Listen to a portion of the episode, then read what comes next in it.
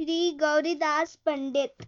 श्री कृष्णदास कविराज ने श्री नित्यानंद शाखा का वर्णन करते हुए लिखा है, श्री गौरीदास पंडितेर भक्ति कृष्ण प्रेम दीते नीते। धरे महाशक्ति, नित्यानंदे समर्पिलो जाली कुल पाते। श्री चैतन्य नित्यानंदे कोरी प्राणपति।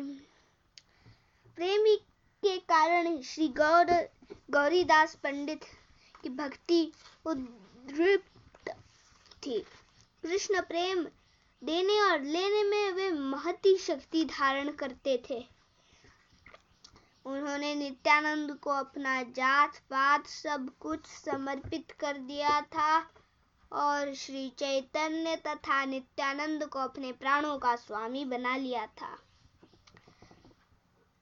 वर्धमान, वर्तमान ज़िले में शांति, श्री गौरीदास पंडित के पिता का नाम श्री कमसारी मिश्र और माता का श्रीमती कमला देवी था।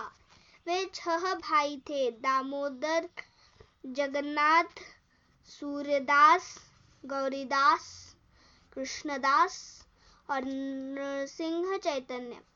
श्री गौरीदास पंडित व्रज के द्वादश गोप गोपालों में से एक अर्थात सुबल सखा थे।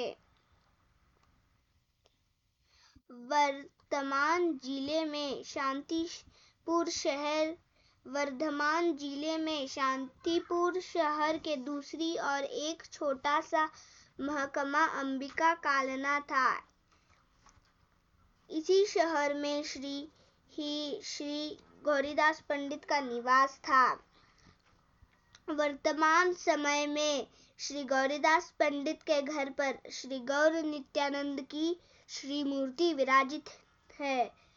श्री मंदिर के श्री मंदिर में महाप्रभु के श्री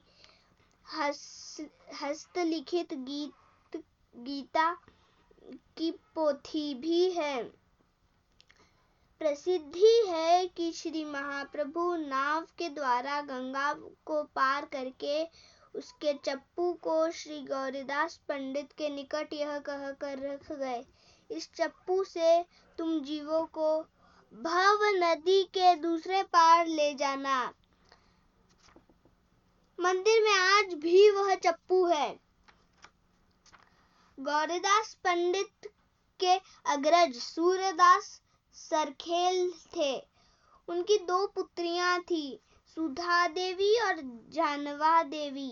श्री नित्यानंद प्रभु ने उन दोनों कन्याओं से विवाह किया था।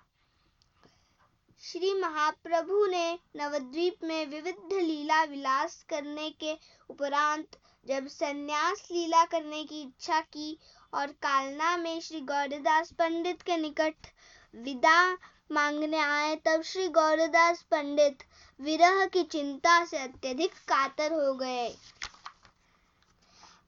पंडित ठाकुर के घर पर गोरा घूम घूम कर नाचने लगे। नित्यानंद हरी हरी कहने लगे। गौरीदास पंडित के चरण तल पर गिरकर रोकने कहने लगे, आप कभी मेरा घर मत छोड़िएगा। मेरी प्रार्थना मान लो, अंबिका नगर में ही रहो। आपके चरणों में मेरा यही निवेदन है। यदि आप मुझे छोड़कर चले जाएँगे तो मैं निश्चय ही मर जाऊँगा। मैं तो आपको देखकर ही जीवित रहूँगा। तुम लोग जो दो भाई हो, वे मेरे घर पर ही रहो। उसी से सबका परित्राण होगा। मैं फिर से निवेदन कर रहा हूँ कि मैं गौर हली को नहीं छोड़ूँगा, तभी मैं समझूँगा कि आप पतित पावन हैं। प्रभु ने कहा, गौरीदास, तुम ऐसी आशा छोड़ दो। देखो, तुम मेरी प्रतिमूर्ति की सेवा करो। तुम निश्चित रूप से यह जान लो कि उसमें मैं हूँ। तुम मेरे सच्चे कथन का मान रख लो। इतना सुनकर गौरीदास ठंडी आह भरकर फूट फूट कर रोने लगे। उन दोनों भाइयों ने दोबारा उन्हें ढांढस बंधाया। फिर भी उनका मन स्थिर नहीं हुआ। दीन कृष्णदास कहते हैं, चैतन्य के चरणों में मैं ही मेरी आशा है। दोनों भाई तब वहीं रहे। ठाकुर पंडित के प्रेम में दोनों भाई बंदी बन गए।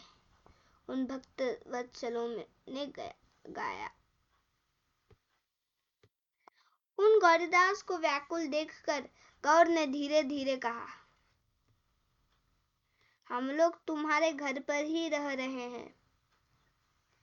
तुम निश्चित जानो कि तुम्हारे इस घर पर हम दोनों भाई रहेंगे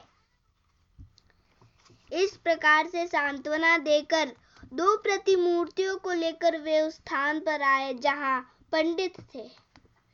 चारों व्यक्ति खड़े हुए, तब पंडित विस्मित हुए और भावावेश में उनके आँसू बहने लगे। प्रभु ने उनसे फिर कहा, तुम्हारी जिनकी इच्छा हो, उन दो को अपने घर पर रख लो। तुम्हें जिससे विश्वास हो, उसलिए हम तुम्हारे घर पर मांग कर खाएँगे। अपने हृदय से इस बात को सच मान लो।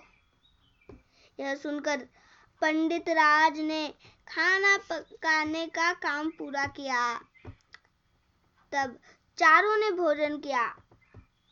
गौरीदास ने प्रभु को कमलों की माला और वस्त्र दिए, पान आदि समर्पित किए और उनके समस्त अंगों में चंदन का लेप लगाया। अनेक भांति से स्वयं को विश्वस्त करके अपने चित्त को उधर लगाकर दोनों को अपने घर पर टिकाया।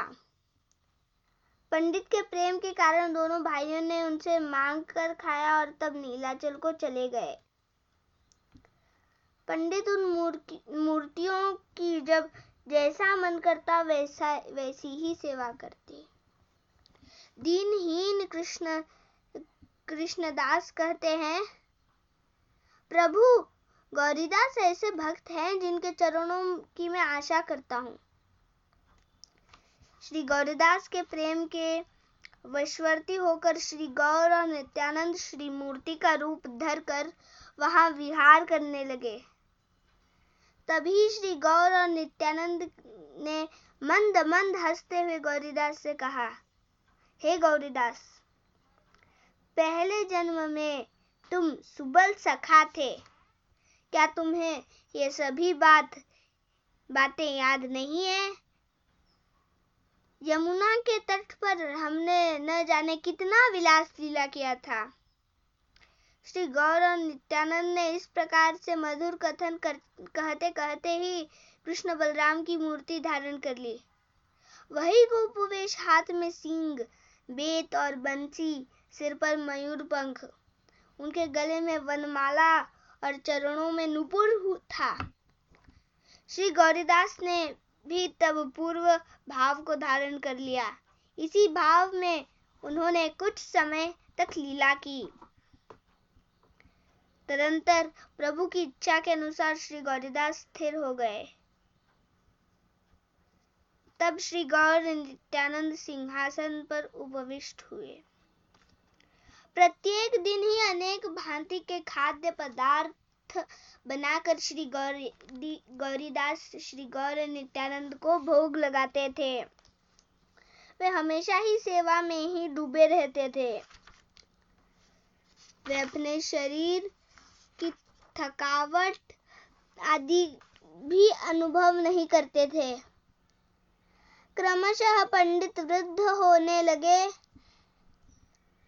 फिर भी उसी तरह से स्वयं पकाकर भोग देना उन्होंने नहीं छोड़ा। उनके लिए खाना बनाने के परिश्रम को जानकर बाहर ही बाहर गुस्सा दिखाते हुए श्री गौर नित्यानंद एक दिन बिना खाए ही रहे।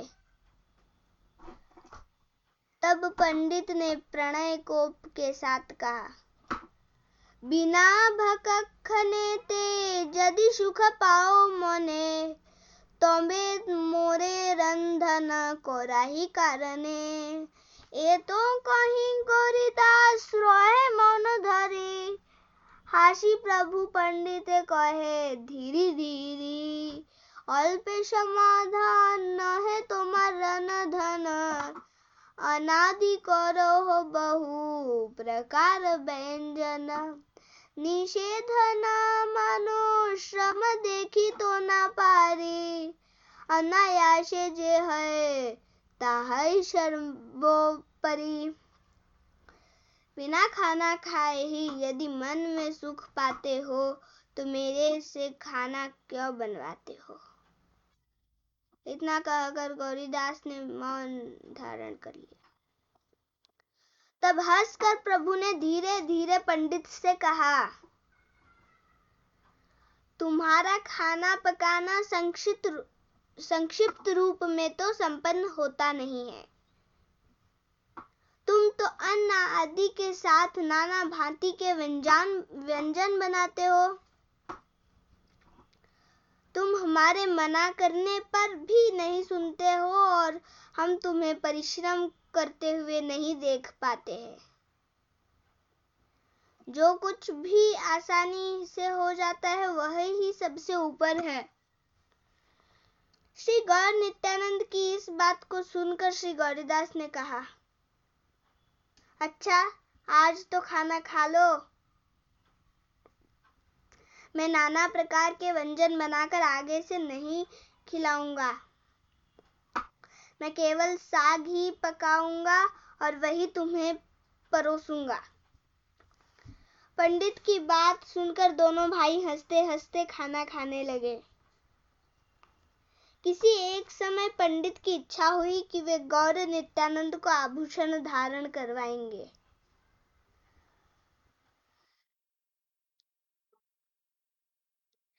उनकी इस इच्छा को जानकर श्री गौर नित्यानंद विविध अलंकारों को पहनकर सिंहासन पर विराजित रहे। पंडित मंदिर में प्रवेश करते ही विस्मित हो गए। अरे, इतने अलंकार कहाँ से आ गए? श्री गौरीदास आनंद से विह्वल हो गए। श्री गौर नित्यानंद इस तरह से न जाने कितनी लीला करते हुए श्री गौरीदास के घर पर प्रतिष्ठित रहे। श्री गौरीदास के प्रिय शिष्य थे हृदय चैतन्य। एक बार श्री गौर गौर सुंदर की जन्म तिथि के उपलक्ष्य पर श्री गौरीदास शिष्य किसी शिष्य के घर पर गए। श्री गौरीदास जाने के समय श्री हृदय चैतन्य पर श्री गौर नित्यानंद की सेवा का दायित्व सौंप कर गए। हृदय चैतन्य अत्यधिक प्रेम के साथ उन दोनों की सेवा करने लगे। गौर जन्मोत्सव समीप आने लगा। केवल तीन दिन शेष बचे थे। अब तक श्री श्री गौर सुंदर लौटकर नहीं आए थे। गौरीदास लौटकर नहीं आए थे। हृदय चैतन्य अत्यधिक चिंतित हो उठे। अनंत अंत कारण से प्रेरित होकर स्वयं ही उत्सव विषय पत्र आदि लिखकर शिष्य भक्तों के पास उन्होंने भेज दिया। ठीक उसी समय श्री गौरीदास लौट कर आ गए तो हृदय चैतन्य ने श्री गुरुदेव को, शिष्य भक्तों को पत्र आदि लिखकर आमंत्रित करने की सूचना दे दी।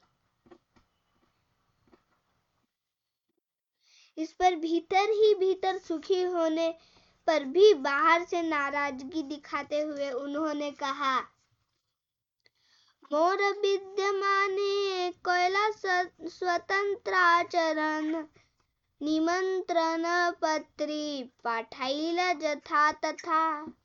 जे केला से केला, एबे न रोईबा था ऐछे सुनी प्र, प्रणमिया चरण जुगले। गंगा तीरे गिया रोहिले तले। मेरे विद्यमान रहने पर भी तुमने स्वतंत्र आचरण किया है। तभी यहाँ वहाँ निमंत्रण पत्र भेज दिए हैं। जो करना था सो कर दिया। अब यहाँ नहीं रहोगे। ऐसा सुनकर चरण युगल में प्रणाम करके वह गंगा तट पर जाकर एक पेड़ तले रहने लगे, लगा। इसी समय एक धनी व्यक्ति नाव में बहुत सारा धन लेकर हृदय चैतन्य के निकट आया, आए।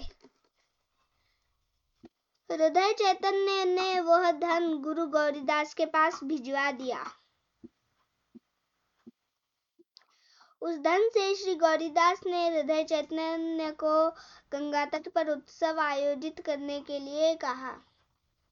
श्री गुरुदेव का आदेश पाकर श्री हृदय चैतन्य ने गंगा तट पर उत्सव को आरंभ कर दिया। धीरे धीरे वैष्णव जन वहाँ पर इकट्ठा होने लगे। हृदय चैतन्य भक्त महंतों को साथ लेकर उद्युक्त होकर नृत्य करने नृत्य करने लगे। श्री हृदय चैतन्य ने अपनी आँखों से देखा कि उन लोगों के बीच में स्वयं श्री गौर नित्यानंद ने भी नृत्य गीत किया। दूसरी ओर जब श्री गौरीदास उत्सव आयोजित कर रहे थे, उस समय पुजारी बड़े गंगादास ने गंगादास ने मंदिर में प्रविष्ट होकर देखा कि सिंहासन पर श्री गौर नित्यानंद नहीं थे। उन्हों, उन्होंने इस घटना की सूचना शीघ्र ही श्री गौरीदास को दे दी। पंडित समझ गए कि हृदय चैतन्य के प्रेम के वशीभूत होकर दोनों भाइयों ने कीर्तन में योगदान किया है। तब गंगादास मंद मंद हाथ से करते हुए एक छड़ी हाथ में लेकर गंगा तट जहाँ पर कीर्तन हो रहा था, वहीं आकर उपस्थित हो गए। चलिलेन गंगा तटे, जथा संकीर्तन, देखे दुई भाई, तथा करिए नर्तन। दुई भाई देखी पंडितेर क्रोधावेश, अलग की खते गिया कैलो मंदिर प्रवेश। जहाँ पर संकीर्तन हो रहा था, वे वहाँ गंगा तट पर आए और देखा कि दोनों भाई वहाँ पर नृत्य कर रहे हैं। दोनों भाइयों ने जब पंडित को क्रोधावेश में देखा तो सबकी नज़र बचाकर उन्होंने मंदिर में प्रवेश किया। श्री गौरीदास ने देखा कि गौर नित्यानंद, श्री हृदय के हृदय मंदिर में प्रविष्ट हो रहे हैं। यह देखकर आनंद अधिकाय के कारण श्री गौरीदास अपने आँसू नहीं रोक पाए। उनमें बाहरी जो गुस्सा था उसे भूला कर और दोनों भुजाओं को ऊपर उठाकर वे दौड़ कर गए और श्री हृदय को हृदय से लगाते हुए बोले, तुम धन्य हो। आज से तुम्हारा नाम हृदय चैतन्य हुआ। वे अपनी आंसुओं से हृदय चैतन्य को सींचने लगे। हृदय चैतन्य प्रेमाभिभूत होकर श्री गौरीदास के चरण तल पर लौट गए। इसके उपरांत पंडित हृदय चैतन्य को लेकर अपने घर लौट आए एवं प्रांगण में महान संकीर्तन तथा नृत्य आरंभ कर दिया। वैष्णव लोग हरी हरी ध्वनि से दसों दिशाओं को मुखरित करने, करने लगे। इस भांति श्री गौर सुंदर का जन्मोत्सव संपन्न हुआ। तब श्री गौरीदास ने श्री हृदय चैतन्य को सेवा का अधिकार प्रदान किया। श्रावण शुक्ला त्रयोदशी को श्री गौरीदास का तिरोभाव हुआ। श्री गौरीदास के शिष्य, श्री हृदय चैतन्य और श्री हृदय चैतन्य के शिष्य हुए श्री श्यामानंद। श्री नरहरि चक्रवर्ती ठाकुर ने श्री भक्ति रत्नाकर ग्रंथ के सप्तम तरंग में श्री गौरीदास की महिमा का वर्णन किया है। हरे कृष्ण बहुत बहुत धन्यवाद। श्रील गौरीदास पंडित की जय।